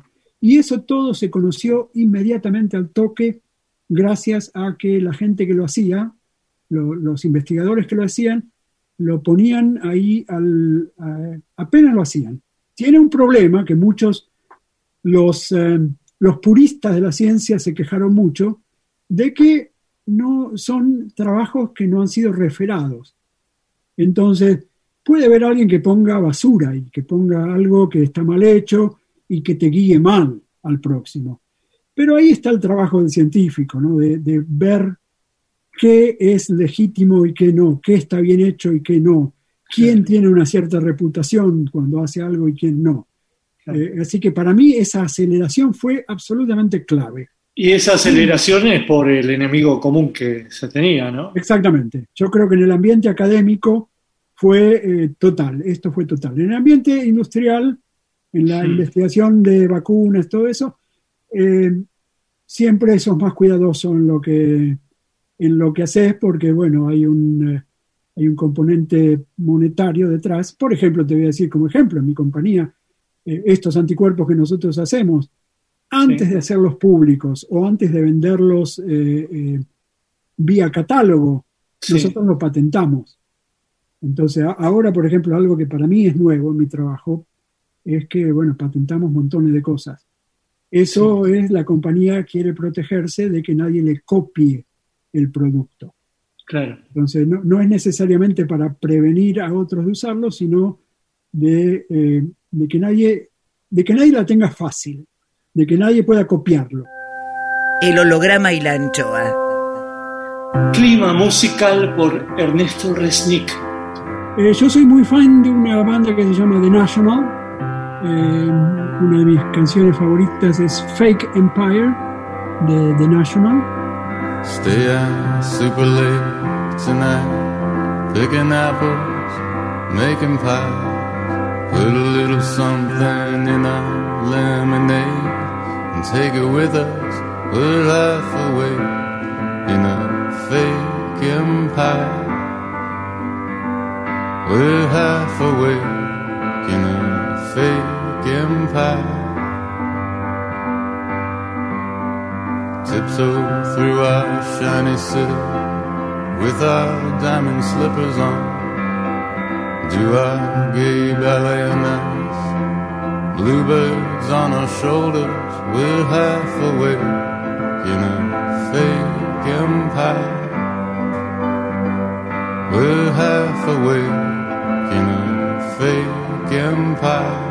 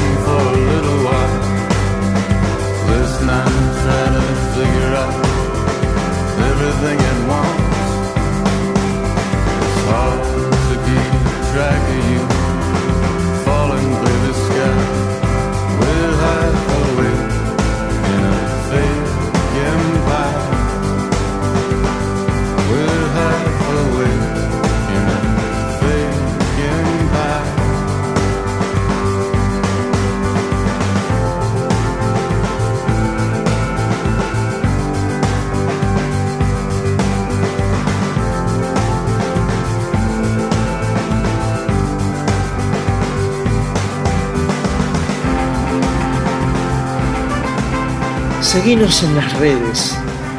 En Facebook, El Holograma y la Anchoa. En Twitter e Instagram, Miguel Rep. Rep sigue en AM750. El recepcionista de arriba. Oh my god. Juicio al invitado. Como todos sabemos, está científicamente comprobado que cuando morimos, subimos al cielo, nos reciben para testearnos en el juicio final. Todo lo que hicimos, deshicimos y omitimos en vida es examinado por un barbudo con alas llamado el recepcionista de arriba, quien juzga si somos recibidos en el paraíso, nos penitencian para guardar en el purgatorio o nos destinan forever al infierno. Nubes, leve viento, ausencia de olores. Examen, examen, examen más. Cuadrito 1. El recepcionista de arriba recibe a... Ernesto Resnick. Resnick. Comienza el interrogatorio. Bueno, ¿a dónde cree que merece, viendo su vida ya vivida, eh, su destino en la eternidad? ¿Qué, qué es lo que merecería? ¿Purgatorio, paraíso o infierno? Y entre el paraíso y el purgatorio, ahí en, en- en- en la general paz de entre esos dos lugares. Ernesto, ¿le dio un abrazo, un beso a alguien en vida y ahora que ve la foto se arrepiente? Ah, difícil esa, ¿eh? Le di la mano a muchos que me arrepiento. Eh, ah, no sé si me arrepiento. De gente que no me gusta, digamos, ¿no? Pero no, no, no, no creo haber tenido la oportunidad de ver a, a alguien despreci- suficientemente despreciable para tener que arrepentirme. ¿A quién si pasa a esta instancia de la eternidad quiere conocer o volver a ver, saludar? Bueno, a mi viejo, obviamente, a mi viejo. La, la persona que más extraño es mi viejo. Un poco todo lo que todo lo que hago ahora, inclusive en, en, eh, en medios y todo lo que hice con la página de literatura, eh, siempre fue de algún modo tratar de lavar mi culpa de haberme ido y haberlos dejado a mis viejos. Eh, mi vieja, por suerte, todavía está. eh, pero sí, a mi viejo. ¿Ha sido en vida soberbio? Sí, sí, muchas veces me lo han dicho. Eh, creo que nunca fui soberbio, ho- horrible soberbio, eh, pero sí, sí, en el trabajo mismo me lo ha hecho saber mi jefa en, eh, en- en el- en la revisión anual de, de mi trabajo, eh, me, me lo ha hecho saber, así que sí. El recepcionista de arriba. Miguel Rep dibujando en el éter. El holograma y la anchoa. Volvemos con, Más Ernesto Resnick. Una de las cosas que me di cuenta por haber tantas marcas y tanta competencia de vacunas es que se me cayó la idea de que las vacunas eran un genérico. Yo pensé que la vacuna era un genérico y no, y son distintas. ¿Y en qué varían esas distinciones? Sí, no son genéricos, son, son iguales en cuanto a que usan más o menos lo mismo, pero no, no son genéricos porque cada una es distinta eh, en dos casos. Eh, es distinta en el componente activo, o sea, qué es lo que metes en el cuerpo que produzca inmunidad, sea la proteína total o un pedacito de la proteína, o en el caso, por ejemplo, de dos vacunas chinas, la vacuna es el virus entero. Lo que hacen es la, la vieja forma de producir vacunas, que era agarrar el virus, destruirlo para que no sea infeccioso y usar eso para despertar el sistema inmune. Pero la otra parte que es distinta en todas las vacunas es cómo metes, cómo producís esa proteína dentro del cuerpo una vez vacunado. Las vacunas de ARN lo hacen con una bolita de lípidos. Las células humanas están rodeadas de una capa de lípido. De grasa. Es- son como una, se llama una capa de grasa eh, esférica, que simplemente lo que hace es una pelota, es un globito, y la célula, todo lo importante de la célula está adentro. Bueno, ¿cómo entras a esa célula? Porque esa, esa capa, esa bolita de lípido, lo que hace es proteger a la célula. Eh, ¿Cómo haces para entrar ahí? Eh, las vacunas de ARN lo que usan es otra bolita de, de grasa, otra bolita de lípidos, que cuando se junta con la célula, dos bolitas de lípidos, una vez que se pegan, se fusionan y son una sola. Eso lo ves, por ejemplo, en el aceite, que es esencialmente como una grasa. Dos gotitas de aceite flotando en agua, si se llegan a juntar, se juntan y hacen una. Esa es la vacuna de ARN. Después, una vez que ocurre eso, el ARN entró a la célula y la célula cree que es su propio material genético y de ahí produce la proteína. Esa es la vacuna de ARN. Las otras vacunas, por ejemplo, la, la de Sputnik o la de AstraZeneca, lo que usan, no usan esa bolita de lípidos, esa bolita de grasa, sino que usan otro virus inocuo. Usan la fórmula natural de invadir células como lo hace el, el SARS, el COVID, que es poner un virus y que una vez que inmunizase o se inyectase a una persona en el brazo, cuando ese, el material genético que ponen adentro de ese virus, eh, eh, es un virus inocuo de vuelta, entra a la célula y hace lo mismo. Una vez que está dentro de la célula, el material genético, la célula cree que es lo mismo que su propio material genético y lo produce. Y una vez que lo produce, la proteína sale afuera, el sistema inmune, que es por ahí el, sistema más complejo que tenemos los mamíferos, el sistema más complejo y perfecto casi, el sistema inmune que tiene células patrullando, eh, reconoce esta proteína como, eh, esta proteína no, ¿qué, hace esta proteína acá? Y la trata de destruir. Y en el proceso de tratar de destruir y aprender a cómo destruirla es el desarrollo de la inmunidad contra el virus. Allá cuando te toque vacunarte, ¿vas a poder elegir qué vacuna te to eh, querés para vos o, o te toca como acá? Lo que te toca, te toca. Hoy por hoy te toca la que te toca. Ah. Eventualmente, eh, posiblemente haya modo de elegir para mayo o algo así. Yo me quiero vacunar cuanto antes, así que la que me den. La que te toca. Por supuesto, viste, cuando uno escucha los números de eficacia, naturalmente te querés poner la más eficaz. ¿no? Sí. Eh, Pero como te decía, con el La de caso. no- 99, digamos, la de Sí, 99. claro. que- ¿Por qué voy a elegir la de 70%? Por ejemplo, la de Johnson y Johnson, que ahora a partir de esta semana está acá, Sí. eh, tiene 70% de eficacia, no 95%. Bueno, Mm. ojalá cuando me llamen me toque la de 95%. Pero Sí. como te decía, para el caso de las variantes, la- las vacunas que son 70%, no es que tenés un 30% de que cagaste. Sí. Es un 30% de tener la enfermedad, pero mucho más leve. O sea, la- todas las vacunas, aún las de 70%, o hasta las que son más bajas, como una de las chinas, Sí. que es 50, 60%, el otro 40% vas a tener la enfermedad con, con gran probabilidad la vas a tener más leve. Con lo cual, eh, con lo cual estás tranquilo. eh, No es mortal. no es mortal, eso casi todas las vacunas han mostrado que hay- hay- no hubo casos de muertes, con lo cual, bueno, si tenés una gripe, un resfrío, me la banco. Ernesto Resnick Dixit. Sí, Ernesto, ¿qué, qué vino a interrumpir? eh, ¿qué, qué, qué novedades científicas dentro de lo que es este rubro vino a interrumpir el COVID? Porque, por ejemplo, cuando estuve con vos allá, me contabas de los avances que había en tanto a reproducción, a clonación de la carne, por ejemplo.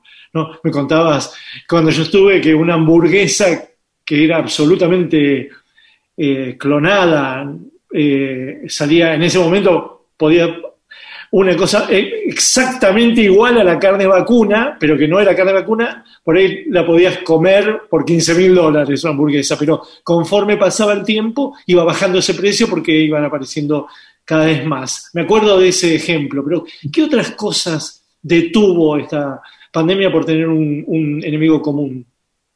Es, gracioso porque eso que decís, justo el otro día estaba pensando en eso, que eh, yo escribí mucho sobre ese tema, la, carne sintética, porque es apasionante, eh, y es verdad, no, lo ves en los medios y, muy posiblemente la ciencia esté un poquito retrasada en eso porque esos lugares la gente no podía ir a trabajar y como lo que hacían no es esencial, eh, bueno, estoy seguro que han tenido mucha, mucha menos gente trabajando en eso. También, eh, bueno, interrumpió mucho, muchas cosas, ¿no? Por ejemplo, la- otra cosa que siempre va a todo vapor es las terapias antitumor, ¿no? Las, las oncológicas. Eh, eso eh, eh, se ha detenido, no se ha detenido porque los que lo, lo hacen lo siguen haciendo, pero por ejemplo, en, en el ambiente académico, eh, los primeros meses esencialmente estuvo todo cerrado. En las universidades, por ejemplo, acá mismo, marzo, abril, mayo, estuvo todo cerrado. eh, o sea, tenés tres meses donde la gente que hacía investigación, por lo menos muchos de ellos no hicieron. En las empresas eh, tenés que se, eh, se pasó un montón de eh, recursos financieros de esas cosas a COVID. Montón. Tenés también esto que te decía de los bioreactores. eh, estas empresas que eh, obviamente si tienen biore- bioreactores es porque los usaban para algo. Bueno, un montón de esas cosas han sido desplazadas. O sea, hay- un montón de terapias que han sido, que están eh, retrasadas eh, unos meses o un año porque han sido puestas al servicio de la producción de vacunas o de terapias para COVID. Eso es, innegable y eh, o sea, va a haber eh, un, un subproducto negativo de todo esto que van a ser esas cosas, ¿no? Eh, creo que eh, eso ha habido. En nuestro caso, bueno, nosotros también dejamos de hacer otros productos. eh, ¿Qué tenían que ver con qué? ¿Qué tenían que ver con Más qué? que nada, lo que yo hago más que nada era también esto, anticuerpos monoclonales con la vista puesta en potencial terapias de, eh, oncológicas.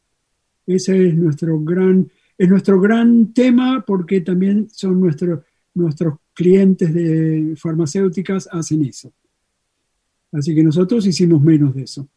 ¿Y ves una fecha como para decir, a partir de ahora volvemos a- a- a- al- ruedo? Como una tranquilidad. Nosotros volvimos un poco porque todo lo que hicimos ya está hecho. Seguimos, seguimos tratando de refinar. eh, por ejemplo, nosotros anti- hacemos anticuerpos en distintos animales. Sí. Ratas, ratones, conejos, eh, cabras y ahora en llamas. Bueno, entonces ahora estamos haciendo estos mismos anticuerpos en llamas porque se supone que pueden ser mucho mejores. Entonces, eso lo seguimos haciendo, pero por lo general volvimos y empezamos a volver a tener reuniones para decidir qué es lo que vamos a hacer el año que viene. Entonces, estamos volviendo. La- las farmacéuticas creo que también, porque una vez que ponen, la, una vez que la vacuna está hecha y está todo en manos de la parte productiva, la parte eh, de eh, ciencia y técnica de, de esas compañías posiblemente ya volvieron a las otras terapias, porque además pensemos que eh, si bien COVID va a durar mucho tiempo, las otras enfermedades van a durar para siempre o por mucho más tiempo. ¿no? La- el, el- el cáncer es algo en el que no hemos hecho gran mella en décadas, eh, así que para las compañías ese es el futuro económico igual. El COVID se va a ir y van a querer ganar dinero con las terapias antitumorales también. Rep sigue en AM750. El holograma y la anchoa. El recepcionista de arriba. Oh my God. Juicio al invitado. Hay gente que espera entrar en el paraíso, pero hay muchos en el paraíso que esperan que entre cierta gente. Cuadrito 2. Continúa el interrogatorio a Ernesto Resnick.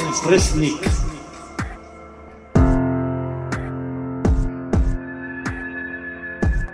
¿Ha sido en vida envidioso? No, no. He envidiado situaciones, eh, eh, envidia light, diría. Em, me hubiera gustado una situación que le pasó a otro, pero envidia de otros no, realmente no me parece. ¿Ha sido vida mentiroso? Sí, he sido mentiroso en cuan- cuando era chico con mis padres. Eh, fui mentiroso en pequeñas cositas em, que hacía con la barra de mi barrio. Eh, pero después de eso no, no me parece. Después, em, mentiroso así como de mentira recurrente, no, para nada. Y la verdad que ahora tengo poca tolerancia a mi propia mentira, así que no. ¿Ha sido en vida procrastinador, postergador? Sí, sí, lo, lo sigo siendo. um, no, no por vago, porque cuando no hago lo que tengo que hacer, estoy haciendo otras cosas. Soy, soy muy intenso en hacer cosas, pero soy muy anti-autori- anti-autoridad, con lo cual cuando la autoridad me manda a hacer algo, eh, no la hago o la, realmente la pateo para adelante. En eso soy muy procrastinador. ¿Ha sido en vida celoso? Sí, sí, ¿Ha sido en vida racista? ¿Ha sido en vida optimista? Sí, siempre. A veces por demás. Soy, sí, tiendo a ser optimista. ¿Y pesimista? También, no, no, no es, me- si me tengo que definir, me defino como optimista, pero he sido pesimista también. ¿Ha sido en vida dilapidador?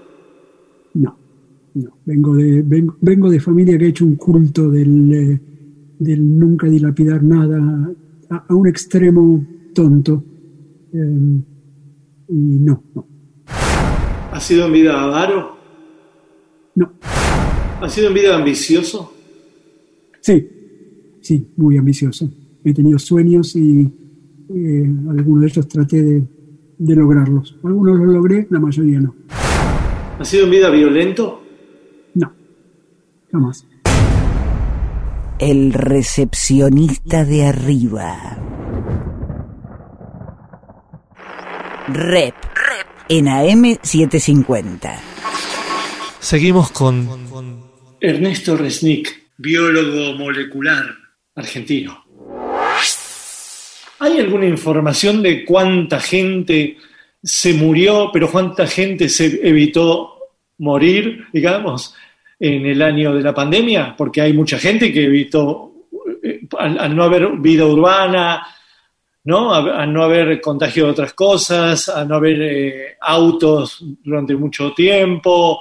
eh, hubo eh, se, evitó- se evitaron muchas muertes también. Absolutamente. Y, eso ¿Y lo- hay algún tipo de balance de, bueno, perdimos, no sé, dos millones, cuántos millones hay en el mundo de muertos del COVID, pero se murieron? eh, debe haber estadísticas que, que vislumbren algún tipo de ahorro de muertos y a la vez eh, eh, encarecimiento de muertos por COVID, ¿no? O de, o de un balance. Hay, hay, hay modelos, por lo menos para, yo diría que el año pasado hubo un, un modelo que decía, con lo que estamos haciendo vamos a evitar dos millones de muertes en el mundo. Posiblemente ese número ahora sea mucho más, pero son proyecciones, son modelos, es difícil de medir. Lo que sí podés medir con datos es, por ejemplo, eh, no sé si escuchaste hablar, lo que se, una, una- una herramienta epidemiológica es la medición de muertes en exceso. Seguramente escuchaste hablar de, eh, hay lugares, los lugares, por ejemplo, en Nueva York hubo la comparación de los muertos de este año, o bueno, del año del 2020, con los muertos del 2019, dio que murieron 25.000 personas más de lo que normalmente mueren. Eso es lo que se llama muerte en exceso. Casi todos fueron COVID. En, eh, en Perú el número es tremendamente más grande, como 150.000 muertos de más, todos COVID. En Brasil es igual. Argentina es una excepción porque a pesar de que tuvo 52.000 muertos ya, eso es un exceso de muerte seguramente, Sí. eh, los números no dan tanto exceso de muerte. ¿Por qué? Porque a, a lo mejor se ahorraron. Argentina es el país, eh, esto lo digo yo, no, no, no tengo los números de Argentina, pero Sí.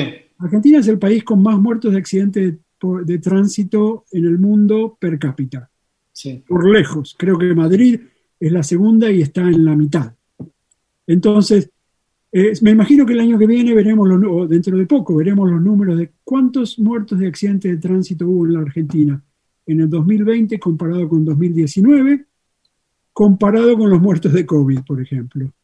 Entonces, eh, suena mal decirlo, pero tenés un montón de muertos de COVID, pero ahorraste un montón de muertos por otro lado. Claro. Tenés un ejemplo mejor que no es tan eh, como los lugares donde, em, donde la pandemia la hicieron bien, como Australia. Por ejemplo, el otro día veía los números de Australia, mientras todos los países del mundo tienen este exceso de muertes y que son eh, más que nada por COVID, como Australia tuvo muy pocos muertos por COVID, si no me equivoco fueron 100, el número de exceso de muertes dio negativo, 5.500 personas menos que el año anterior en Australia. O sea, murió menos gente. ¿Por qué? Bueno, ellos eh, en el cálculo están los accidentes de tránsito, que ahí no hay tanto. Gripe, no hubo gripe, en Australia no hubo gripe este año. En Que se lleva, se lleva muertos. que se lleva varios, varios centenares en Australia, en el mundo miles de muertos. En la Argentina, depende del cálculo quién lo haga, se calculaba que posiblemente 3.000 muertos al año, entre 3.000 y 5.000 creo de muertos al año por gripe. Eh, Brasil, Estados Unidos. Bueno, en Australia no hubo gripe porque eh, por cuarentena, por barbijos, por aislamiento, por distanciamiento. Y por isla, no tiene fronteras. No tiene fronteras, claro. Pero digo, ¿en, en dónde se ahorró los muertos? Ot- otro número, cuando ves las curvas, eh, tuvo muchísimo menos casos de enfermedad cardiovascular. ¿Por qué? Por, seguramente por problema de trabajo, ¿no? La gente que en trabajo tuvo que hacer algo de más, personas de, de mi edad, que uno todavía se cree joven, pero te pones a hacer cosas que ya no te da. Bueno, eso son, la gente que tiene enfermedades más cardiovasculares más severas, en general, eh, in- inesperadamente, o digamos paro cardíacos, es la gente que eh, entre 45 y 55 años que cree que puede hacer cosas y ya no las puede hacer. Bueno, si estuviste como en Australia mm, la mayor parte del año en tu casa, posiblemente no las hiciste, no jugaste al fútbol, no jugaste todas esas cosas. El eh, sedentarismo, sedentarismo jodió bastante, ¿no? y después está eso, la parte esa fue mala, ¿no? El sedentarismo, bueno, es lo que te decía, que a mí me costó poco en salud. eh, Mm. eh, Mm. Yo normalmente en, en mi trabajo caminaba 10.000 pasos, ahora no camino ni 800. ¿Y leíste mucho este año? Una vez que te calmaste un poquito. ¿Qué, qué pasó con tu fiebre literaria? Y leí, leí mucho, pero no literatura. Lamentablemente, hace un año que no leo literatura. De ciencia. Por esta obsesión que te dije y esta, la obsesión que me produjo la angustia, eh, quise aprender más de la parte que no sabía. Estudié, ah, como autodidacta, estudié, me hice mi propio curso de epidemiología. Claro. Aprendí epidemiología, aprendí virología. eh, yo soy biólogo, bioquímico, biólogo molecular, pero virología, o sea, saber cómo funcionan los virus no, no era mi fuerte. Y, eh, y no, la verdad que no leí nada. Ahora hace poco pensé, "Bueno, tengo que releer algunas cosas, qué sé yo, para, para sacar la mente de, de esto, porque ahora me fui relajando un poco, trabajo menos, duermo más, claro. seis horas en lugar de cuatro. ¿Y extrañas alguna vez tu blog de literaturas y eso? La verdad que no tuve, no he tenido tiempo de, de extrañar el, el sitio de literatura. Bueno, ya un poco dejó de existir hace, ¿qué va a ser? 10 años, ¿no? Sí. Y contar cómo se llamaba, cuándo lo desarrollaste. Era un sitio que se llamaba Literatura Argentina Contemporánea, literatura.org. ¿Y lo empezaste en Argentina? No, no, lo empecé en la Universidad de Minnesota. Ah, ya había- ¿de- ¿Cuánto que estás en Minnesota, en Minneapolis? Estoy desde 1989, Claro, claro, no, todo ahí. 30 años. Sí. Sí, no, cuando llegué no había internet, así que no, Claro. No, la, la- la página esa de literatura la hice con dos amigos, Eduardo Tabacman y Elena Chaval, en 1994, claro, Cuando ya había internet. cuando ya había internet, y no solo había internet, empezó lo que, o sea, eh, eh, había más que email, ¿no? Empezó internet con web. Claro. Eh, La burbuja. la- la- la- las- en las universidades los distintos departamentos tenían un sitio de web que no se usaba para nada. De- Toda esa época era experimental, era, era amateur, era, eh, era muy linda. Sí. Eh, no me acuerdo que nos mandaron un email diciendo si quieren usar el, el servidor de la- del departamento para uso personal, lo pueden hacer. Eh, bueno, en esa época sí leía mucho. eh, y leía, en- una época que, que leí varios autores jóvenes o desconocidos, y con mis amigos eh, que leían también las mismas cosas, eh, dijimos, "Eh, aprovechemos esto que nos ofrecen y vamos a poner cosas de autores que la gente no conozca. Así, por eso primero se llamó Literatura Argentina Contemporánea, después tuvo un gran éxito, tuvo miles de lectores, con lo cual fue extendida a Borges, Cortázar, lo- digamos, ya no fue, Novedad. No solo la novedad. claro, no fue las novedades, sino que fue, terminó siendo una, una página, un web eh, de, de, de llegada a toda la literatura argentina. Eh, para mí fue una experiencia, si, si tengo que, ahora que estamos hablando de COVID y mi orgullo por lo que hicimos de COVID, si yo tengo que elegir eh, algo que me produce orgullo cu- cu- en mis días finales, eh, esa página de lit- de literatura es posiblemente lo que más satisfacciones me dio. Mm, ¿Vos crees que, vos crees que esta experiencia humana va, de- va a hacer mella en la literatura? Porque sos tan lector y Yo creo y que no, tan avisado. no, ¿no? Mm. Eh, un poco el, el haber todos nosotros haber vividos, vivido inmersos en, en COVID, en el mundo, en qué pasa acá, qué pasa allá durante un año entero, eh, creo que no puede, tiene que haber hecho primero mella en, en los escritores mismos, ¿no? Ustedes, todos nosotros, eh, encerrados gran parte del tiempo, ¿no? Que te hace pensar cosas distintas de distinto modo, ¿no? Apreciar, apreciamos un montón de cosas que por ahí no, no notábamos y apreciamos un montón de cosas que teníamos y no tuvimos. Yo eh, me imagino que está en la mente de, de- de todos los artistas eh, esto que nos pasó, ¿no? Por lo menos por Hmm. tiempo. Hmm. Yo me imagino que sí. No sé, ¿vos, Mm. ¿a vos no te parece?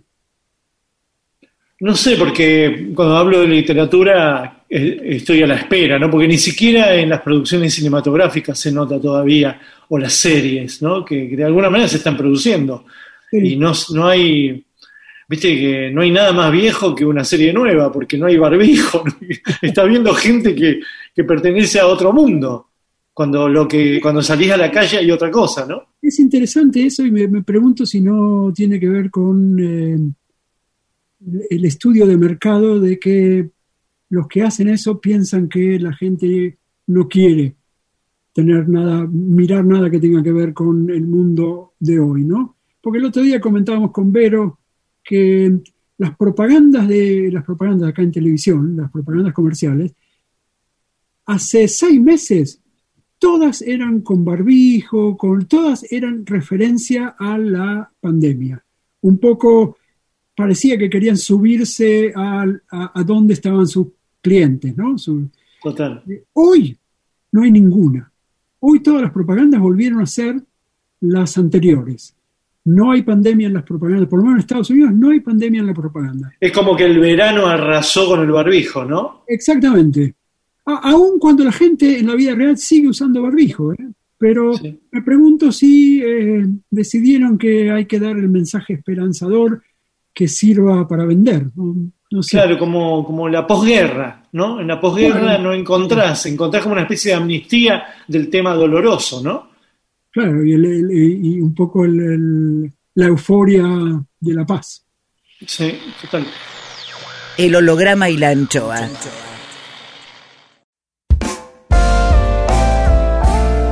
El holograma y la anchoa en AM750. Miguel Rep dibujando en el éter. Rep.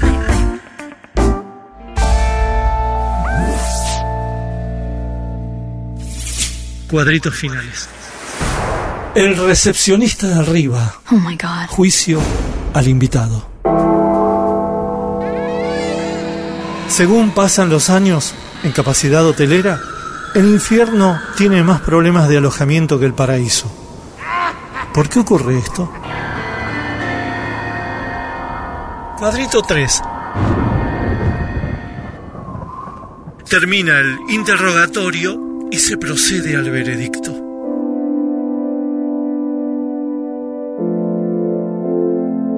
¿Cuál fue su pecado personal preferido en vida? Y voy a terminar en la comida, me imagino, en la gula. ¿Y cuál fue el pecado que no perdonó a los demás? Y ahora la mentira. Eh, sí, de, de- de adulto la mentira. ¿Le quitó el novio o la novia a alguien? Eh, hubo un, un amigo que pensó que le quité la, la que era una novia para él, pero no, no, no, no a ninguna pareja activa, no. ¿Se murió rebelde o dócil? Rebelde, siempre rebelde. Si volviera a nacer, ¿sería de Atlanta? Mi sueño de toda la vida fue, eh, nunca fue ni ser científico ni nada, sino jugador de Atlanta. ¿Qué puesto? Siempre soñé con ser el 9 de Atlanta, hacer un gol, colgarme del, del alambrado y que estuviera mi viejo del otro lado, mi viejo y mi, y mi hermano del otro lado. Así que, ya ves, vuelvo a mi viejo y eh, no podría ser de otra cosa que Atlanta, Entonces, ¿qué le faltó por hacer? jugar al fútbol. Que jugaba bien, ¿eh? te digo que jugaba bastante bien. De hecho, fui invitado dos veces a ir a, a jugar a, a Argentino Juniors. Yo vivía al lado de la cancha de Argentinos Juniors, jugábamos en un potrero que queda a dos cuadras de la cancha de Argentinos Juniors, de donde salió Carlos Fren, uno de los jugadores, y siempre venía uno de, los, de esos eh, reclutadores eh, como Francis. Y dos veces después de partidos me dijeron, venía a Argentinos Juniors y fui un cobarde y nunca fui.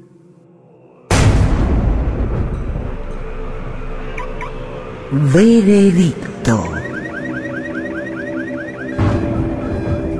Sopesando cuidadosamente las certeras respuestas del señor científico y observando en ellas una curiosidad infinita, racionalidad, política, duda, calle, humanismo, fútbol, literatura, porteñidad, ateísmo y justicia social, por todo ello sentenciamos a Ernesto Resnick al paraíso.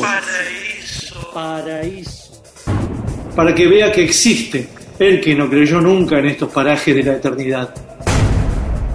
dejo constancia, el recepcionista de arriba. El recepcionista de arriba. Che, bueno, gracias, loco. Gracias, la verdad, estuvo excelente.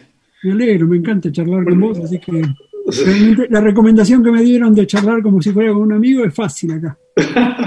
la primera, ¿no? La primera que te dieron por Berkovich.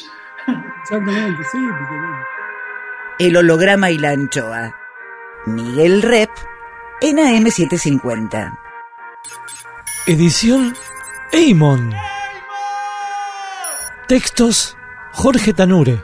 Sí, para algunos es más horrible que para otros. Es injusto el mundo, es una mierda. Intenta, produce, consigue. Listo, ahí le mandé. Berenice Sotelo. Gracias. Lápiz y tinta Miguel Rep. El holograma y la anchoa en la contratapa del fin de semana. Sueñan lindo. Miguel Rep. El holograma y la anchoa, siempre contratapa, siempre último, siempre nocturno, siempre allá.